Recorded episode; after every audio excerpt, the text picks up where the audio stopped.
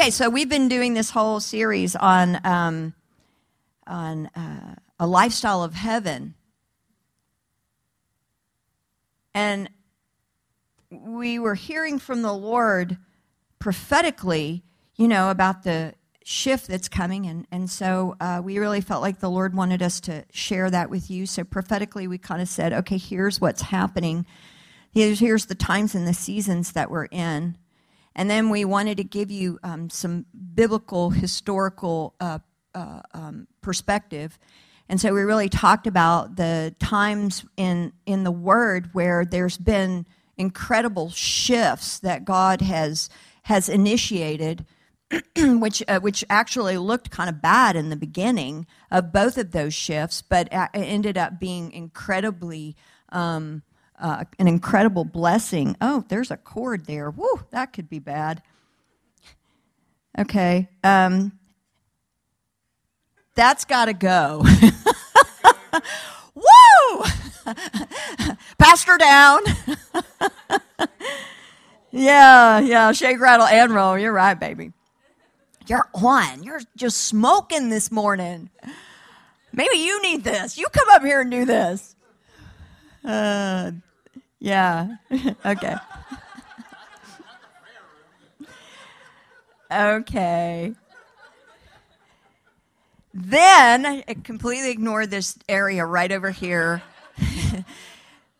then, uh, then, then, um, we, the, last week we talked about the Sermon on the Mount, which was really the foundation that we need in order to uh, to uh, prosper in the shift and prosper um, um, in the coming days. And, and uh, Jesus very clearly on, in the Sermon on the Mount said, on the, at the end of the Sermon on the Mount in chapter 7, it's Matthew 5 through 7. In fact, you can go ahead and, and open your Bibles to uh, Matthew 5, and we're going to kind of go through step by step.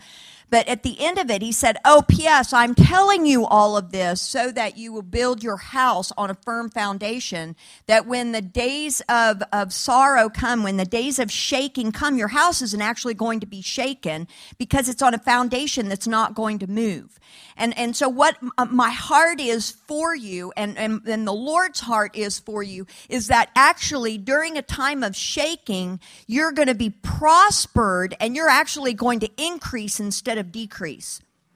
so you're going to stand in faith, believing in the one who made the promise instead of looking at the world that's falling apart around us. And it's really, really, really, this is a greatest time. It's the great and terrible day of the Lord, but it really, for us, it's the great. This is the great. This is what we've all been waiting for. This is what the saints of old have waited for for all of history and all of their prayers went towards what we're about to experience in this hour. Come on. David Crowder, I was listening to one of his songs this week, and he said, The earth has no sorrow that heaven can't heal and I and I and I was thinking about that and and and and thinking about the, the we're so steeped in the process and the pattern of the world that it's real hard for us when we have sorrow or when we have all these circumstances we have a tendency to look to the world to solve the sorrow or to solve the relational difficulty the financial difficulty or the the the, the physical difficulty but, but, but how can the world give us what we need when in fact the world is in the same condition that we're in? Because the world is, is something that was created. But, it, but the uncreated one, the God of heaven and earth, the living one, said, Come to me so that I can give you life. And so everything that we need is in God. But when we go to the world to something that is dying, because it says, the word says that the world is passing away. So why would we go to the world to look for what only God can give us? Because if the world is passing away and the world is dying, we can't go to death and try to get life.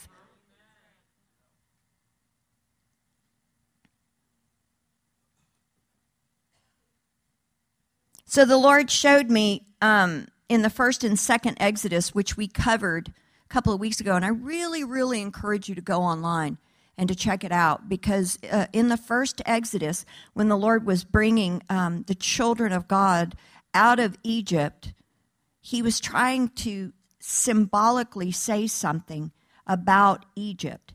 And then when the Lord, on the second Exodus, and he's taking them out of Babylon, he is symbolically trying to say something about the second Exodus. And if you take the first Exodus and the second Exodus and you put them together, you actually come up with the gospel and everything that Jesus did when he came on the earth. Because Egypt actually means a demonic soul life. And Babylon means confusion. What is your soul made up of? Your mind, your will, and your emotions.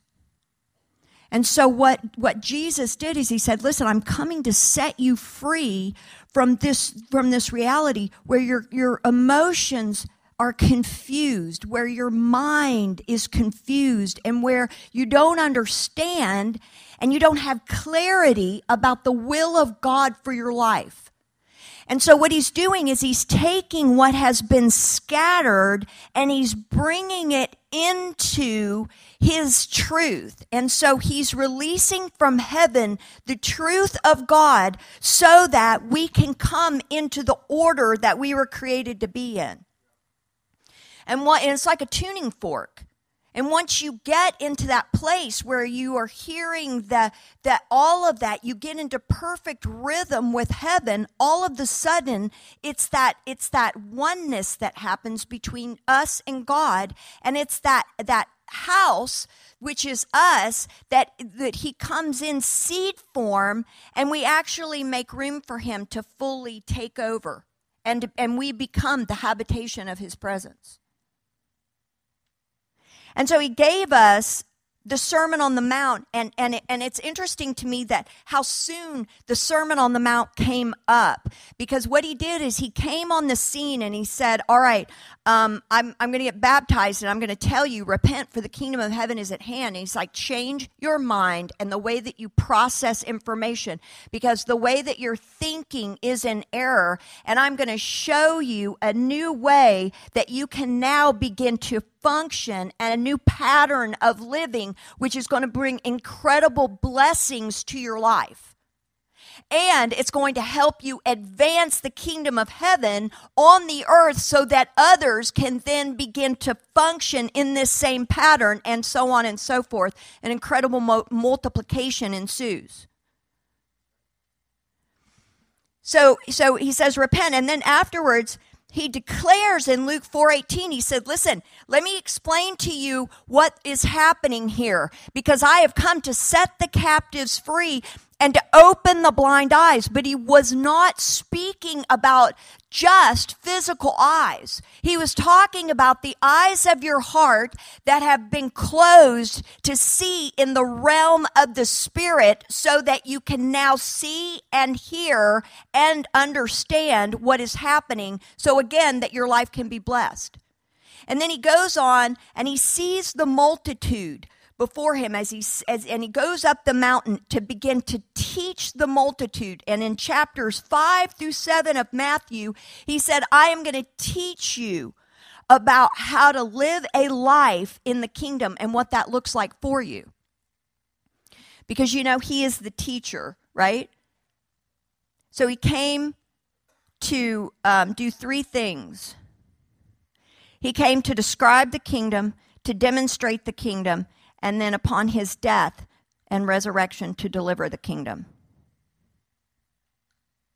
And so um, it starts off in um, chapter five, and he goes through um, the Beatitudes. And he, and, and, he, and he said, All right, listen, the, the great news about the kingdom is the kingdom has a reward system. It's not just, oh, hey, you do this, because he's, he's like, You're not slaves anymore, you're sons. You're part of my family. And as you do these things, I want you to understand that there's an incredible blessing, that your life is going to be blessed, that your life is going to blossom, that, that the seed has been sown by Christ. And through that seed, it actually is going to influence the rest of your life. And everything in your personal life and in your heart is going to be blessed. But not just you, but everyone around you is going to be blessed because that seed is going to begin to germinate and it's going to begin to grow. And so that's what happens when he lays out the Sermon on the Mount. He's a, he, he, he's a gardener. You know, how many times in the parables does he speak in terms of, of farmland? I mean, John, John used to be a gardener, so I, I actually married a living parable. And he's always talking that way to me. And I'm like, what are you talking about? But but but so that's what Jesus did. He is the vine dresser. He is the one that sowed the seed into the soil of your heart and then he's the one that comes and and waters it and and fertilizes it. Amen. So the eight attributes, uh, attributes that will uh, create blessings in your life, they're like flowers in the gardens of our heart, and God wants those to fully blossom. And so he said, Blessed are the poor in spirit, for theirs is the kingdom of heaven. So you can see that you've got, um, that, that you have an attribute being poor in spirit, and the reward is that theirs is the kingdom of heaven. Blessed are those who mourn, for they shall be comforted. Blessed are the meek, for they shall inherit the earth. Blessed are those who hunger and thirst for righteousness, for they shall be filled. Blessed are the merciful, for they shall obtain mercy. Blessed are the pure in heart, for they shall see God. I'm working on that one because um, genuinely I want to see God. Um, Blessed are the peacemakers, for they shall be called the sons of God. Blessed are those who are persecuted for righteousness' sakes, for theirs is the kingdom of heaven. And so you have these um, beautiful flowers, these beautiful beatitudes, and and they're cult. What we do is we have to cultivate our garden. And so he goes in and he begins throughout the rest of the chapters, throughout the rest of chapter five through seven. What he does is he goes in and he said, "Listen, now I'm going to tell you how to keep your garden growing, how to keep these seeds uh, prospering, so that you can come to the fullness of the blessings of the Lord." In your life. And so he said this number one, you're going to have to weed your garden. So he goes and he starts to tell us about these six common temptations, weeds that will grow up in our garden that will begin to choke out the seed. And then he goes on to tell us here's how you water and fertilize your garden. And he gives us five kingdom activities that will help us. And, and he starts off this entire sermon not only with giving us the Beatitudes, but then he starts it off and he said, Listen, you're salt and light. Let me explain to you who I've created you to be. So he kind of gives us who we're supposed to be and the characteristics of who we're supposed to be. And he said, You're salt you're supposed to be a preservative to the earth. You actually are the thing. Do you know that if that if every Christian were taken out of the earth, the kind of chaos and evil that would ensue? You're actually the ones that are holding evil at bay. Because without light, darkness will take over. And so he said, You are actually preservatives on the earth, and you preserve. That's what you're supposed to be. And you, you also, salt brings flavor. You are to bring the flavor and enhance the experience of the Word of God that everybody. So, so for example, right here, right now, what am I doing? The Holy Spirit is speaking through you, and I am being salt, which, by the way, if anybody knows you, I put salt on my salt.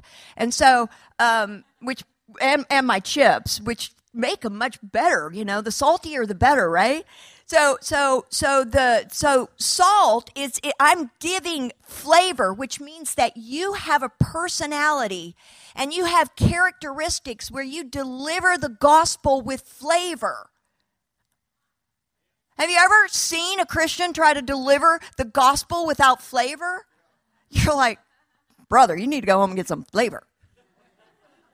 We actually have a food truck coming um, when Jason's here. It's called Flava Flav.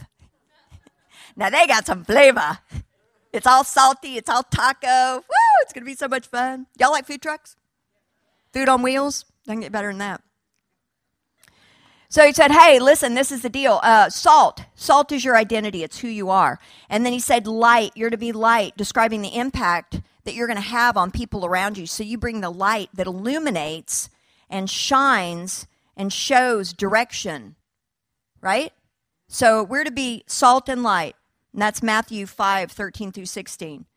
And then he goes on and he said, Okay, now, um, I the, let me explain to you why I came. I actually didn't come to destroy the law. I came to fulfill everything, so that everything that's been spoken from the beginning of time has now been fulfilled through my life.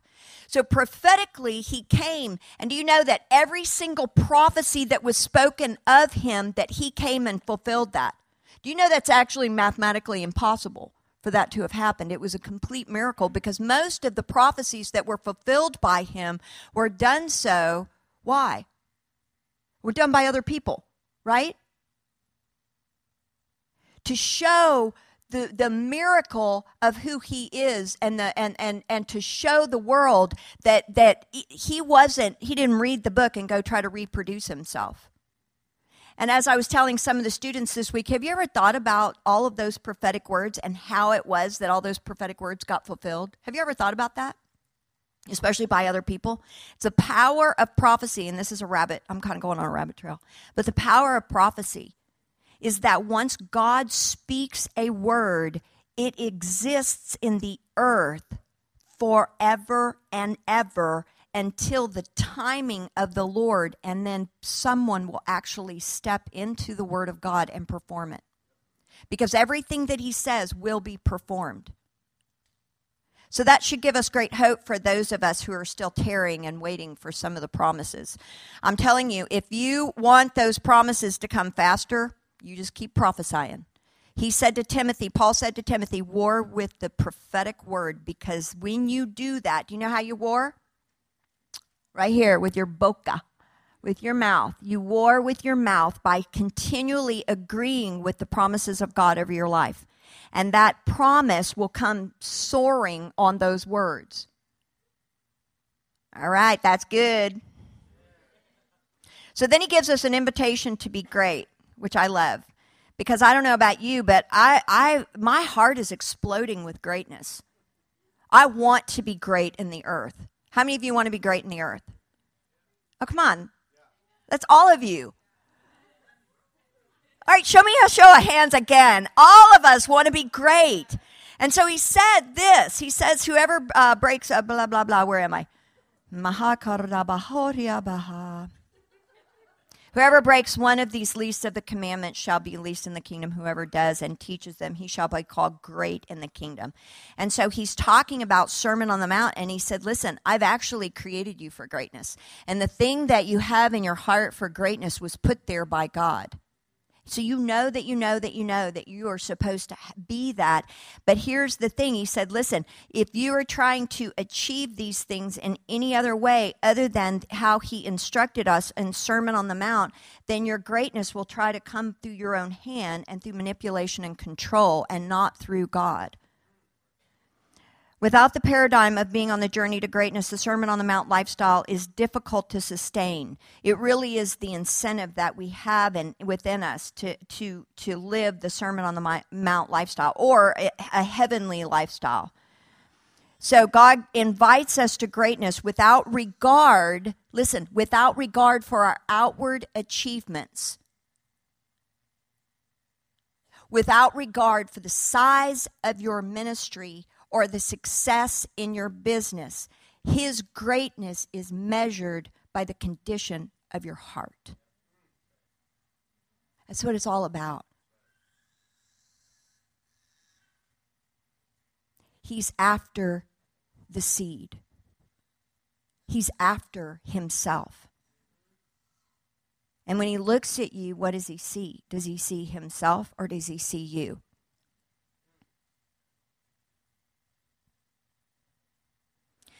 So that's why I love Sermon on the Mount. Okay, weeding your garden. We're going to go through the things not to do because he that's what he talked about first, okay? So he came, he didn't come to destroy the law, but he came to fully express God's original intent. Whoo, feeling that. Okay, starting the shake. he highlighted six areas which we have to wage war against.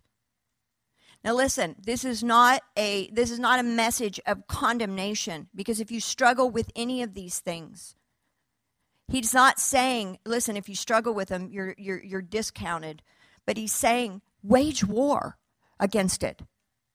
Be intentional about my love and be intentional about waging war.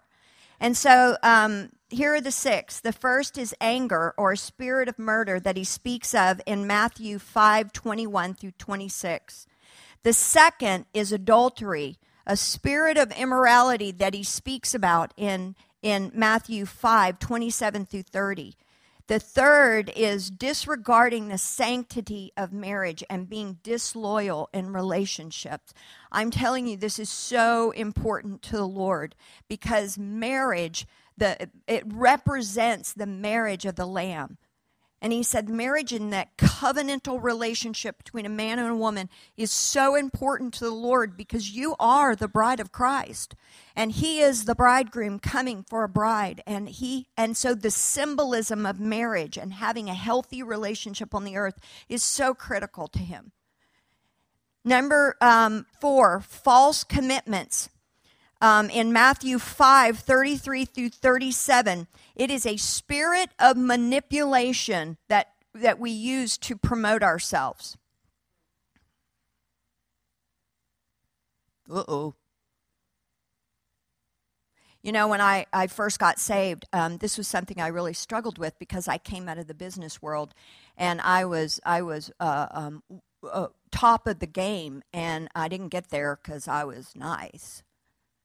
I mean, I didn't know the Lord, wasn't saved. And so I used manipulation and control and, and, and conniving. And so I was always uh, strategizing in my own mind and, and my own flatteries and my own way to try to get ahead in business and try to make more money and try to have more sales. Don't you know that's exhausting? And, and um, I feel like the Lord just really wants to say this this morning that you know he has brought you to the place that you are and you don't have to fight so hard to try to keep yourself there. Because you didn't have control over getting you where you are and and the success that you are realizing and you certainly are not going to have any control over keeping yourself successful or having more success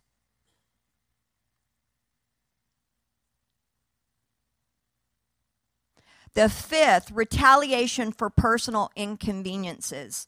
Really having a spirit of revenge and not turning the cheek, you know. But but but having evil for evil, you know.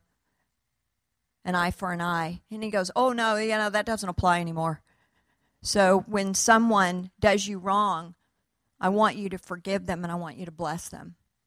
And I want you to come the opposite spirit, which is actually, we just saw a great testimony of that through uh, the the um, horrible tragedy in South Carolina, in Charleston. I mean, don't you know that even though those seeds fell into the ground, because of what they have done, those seeds are going to multiply and expand. I mean, people are talking about, wow, that's really what the church is. I mean, that's just incredible to me. Um, number six, inactivity when mistreated the Lord said, uh, uh, you know, when you are mistreated, guess what? you have a choice. You can either be offended and get bitter, allow a bitter root to grow, or you can choose to love. Have you ever tried to choose to love someone that you really want to hate? Man, that's hard. But but you can. It work. Uh, you can. It, it is. It's possible for that to happen. It's possible for you to really walk in love. And and and if you want to grow in love, it's interesting. There was one year that I asked the Lord. Uh, I said, God, I just want to grow in love. This year, I want this to be a year where I really grow and expand in love. And immediately, what was presented to me was an opportunity to hate. Was incredible betrayal and opportunity to hate. And it was so up close and personal. Well, that's how you grow you press through what is presented to you in the natural and you grab hold of the grace of God from heaven to begin to function as one uh, that is called the Son, the sons of God, and you begin to walk in perfect love. These principles are practical ways of showing God's love by being salt and light and progressively. Honestly, a lot of this I didn't even understand in the beginning until I started to have to walk a lot of it out and, and it became practical to my life. Um, Jesus ends this section with a call to be perfect. It's interesting. He says, Therefore, you shall be perfect, just as your Father in heaven is perfect. And so he says, Listen, you've got these, you've got these six areas where you're going to have to weed this stuff up out of your life. But you actually can be perfect. Here's how Jesus came, and he came as an example of how to do it and how to walk beautifully and perfectly on the earth. Because what he did is he said, I, am here to fully represent the Father, and I don't do anything even of my own, even though I am God. I still do nothing on my own, but he was made perfect through the things that he suffered and, the, the, and through his obedience right? So so his perfection came in with with what i said before that that, that earth has no sorrow that heaven can't heal. And so as we walk through this the sermon on the mount and weeding our our gardens we just go god what's this all about? What's going on in heaven? Help me to understand that because every time i will guarantee you when when circumstances hit your heart and fear comes in that's God touching that place in your heart, and He's saying, That right there has got to go.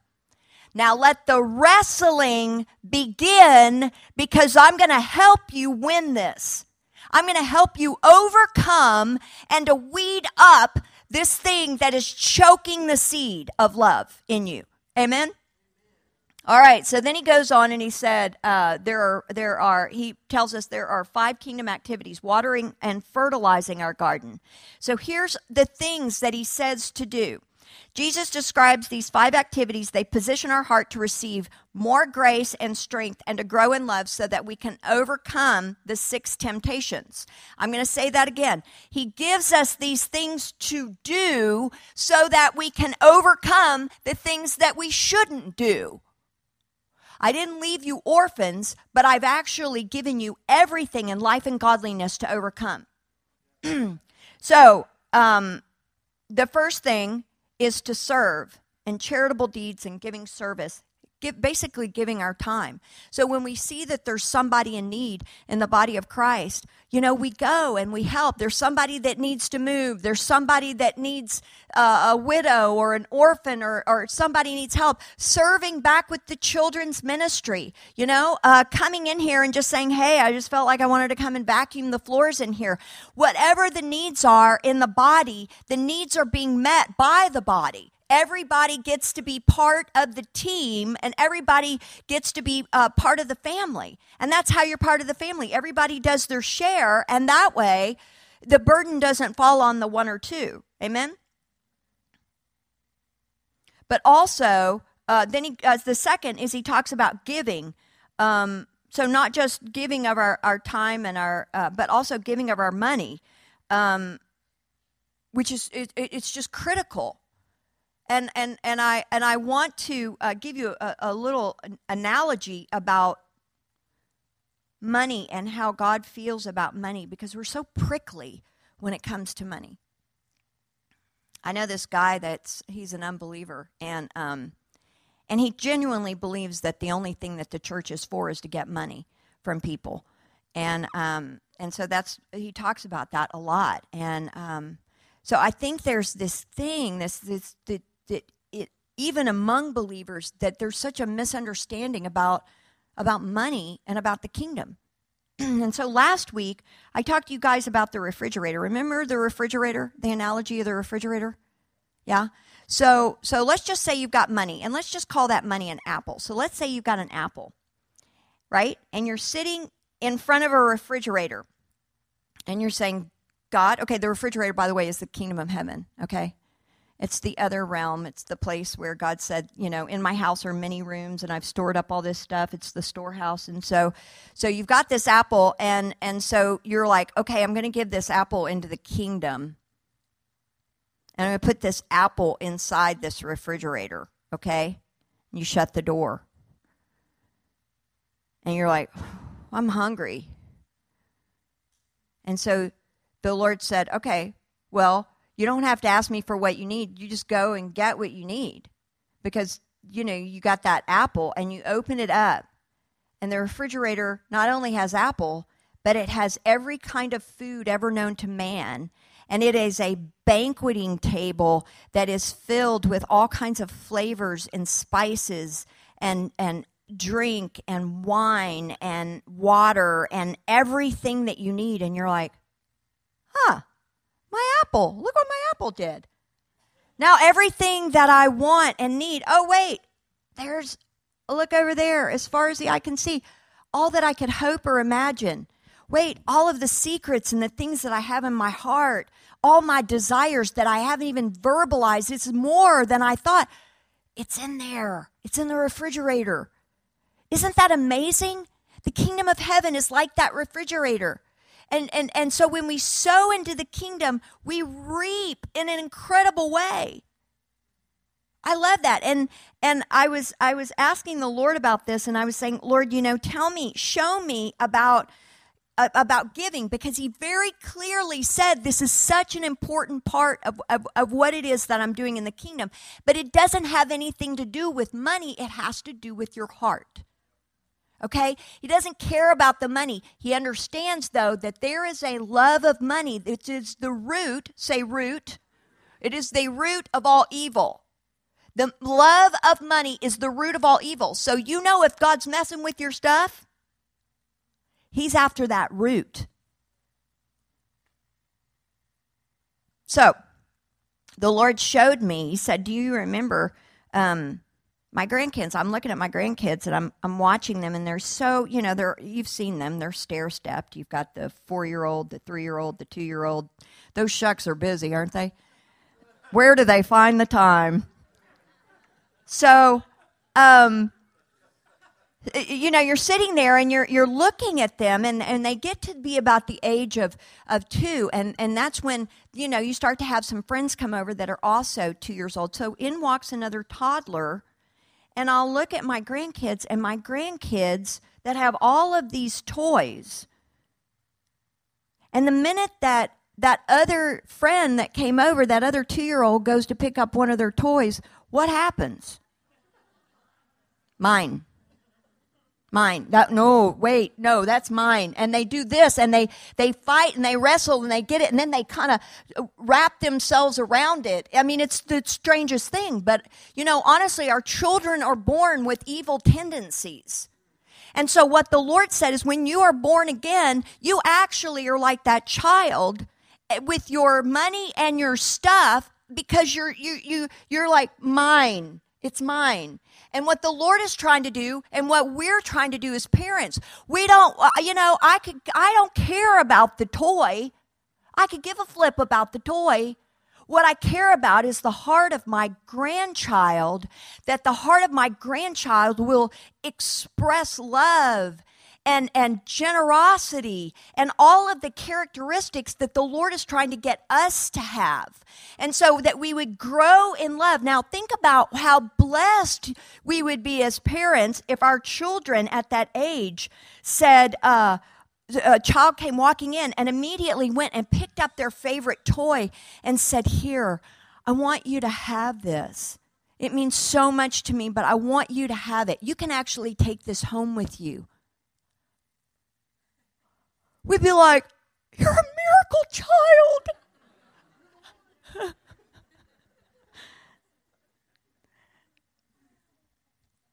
Because we can't love money and love God.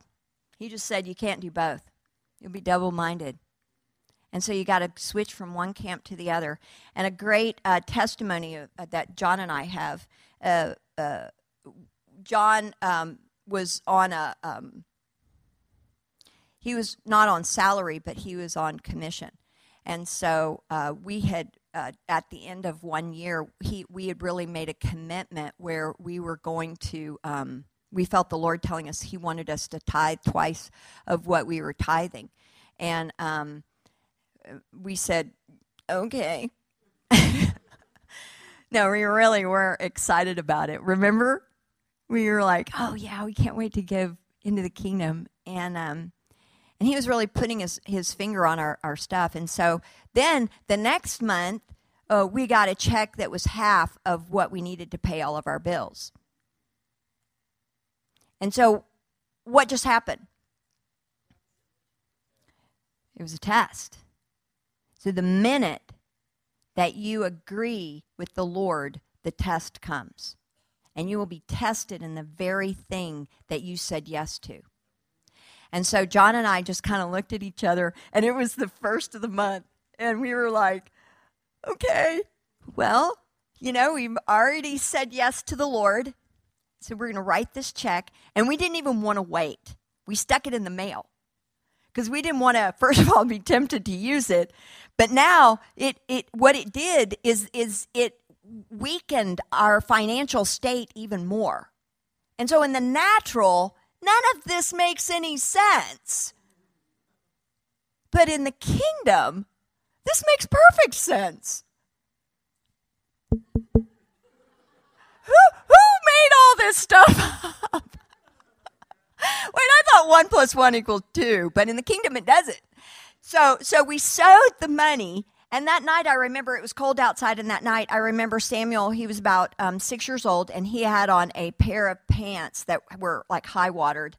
He'd gone through a growth spurt, and I just thought, oh, I need to buy him another pair of jeans, but we're on DEFCON 5. I can't even afford to breathe right now, you know.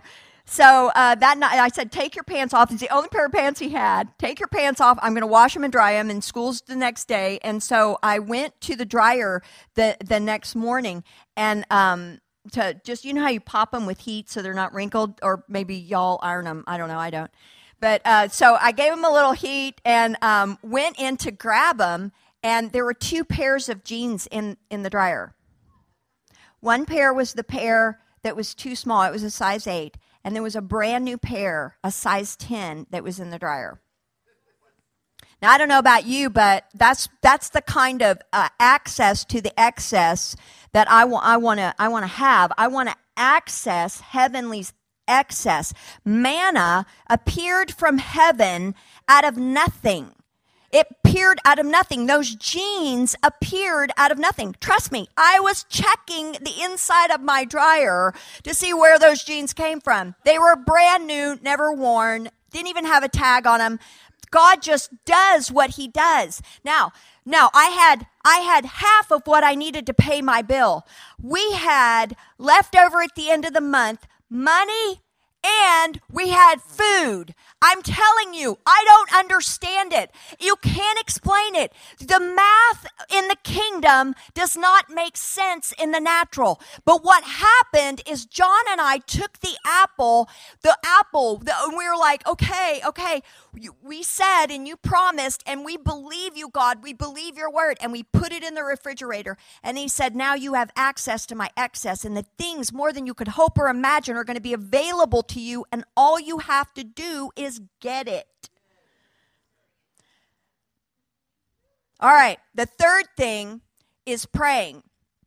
All right, a lot of you, I've heard a lot of you say this. Well, I don't have time to pray. We're busy, busy, busy, busy. I, will tell you what, I'll make you a deal. Uh, you pray for every time that you're on social media, and it'll make up for the time that you need to pray.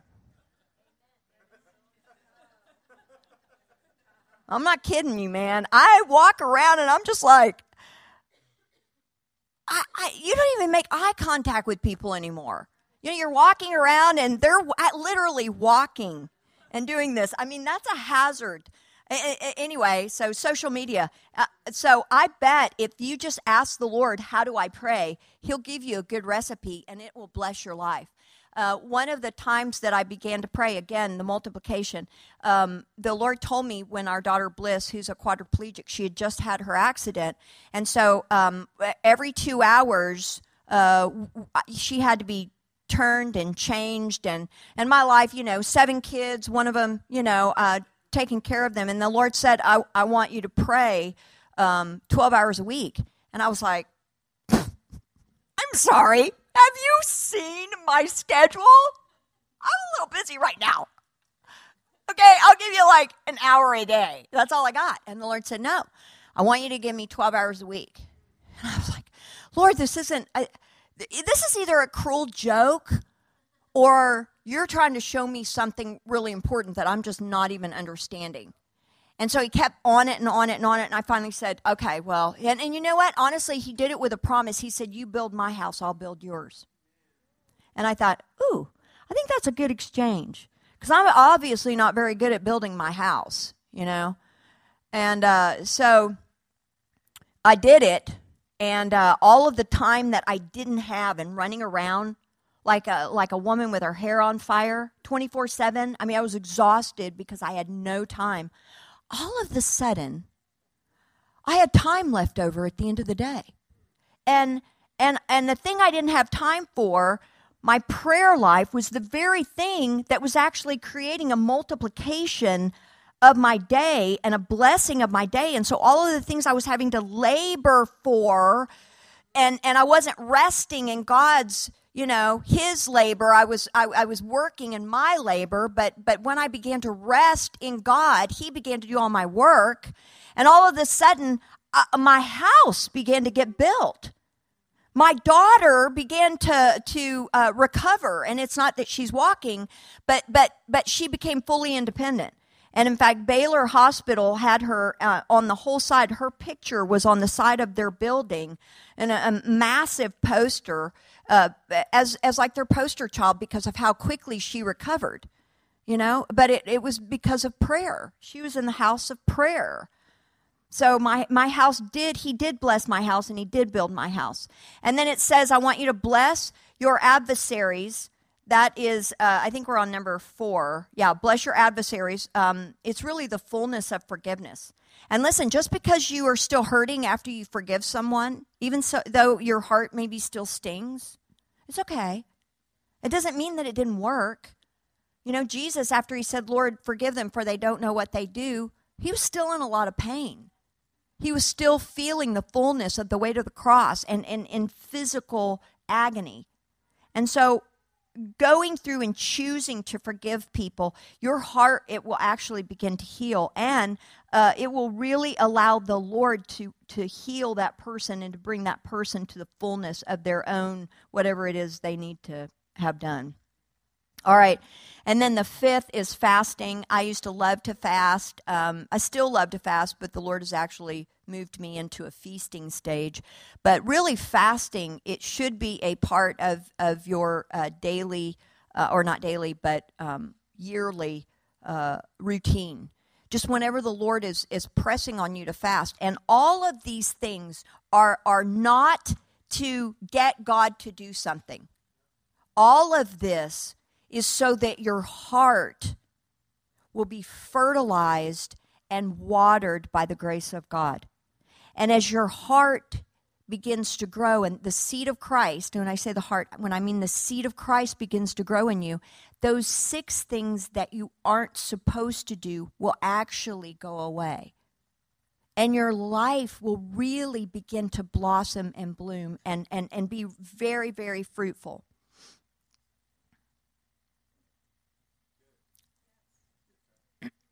okay. So um, I think I'm going to stop there. Oh, one more thing. The, okay, one more thing I do want to, to say to you.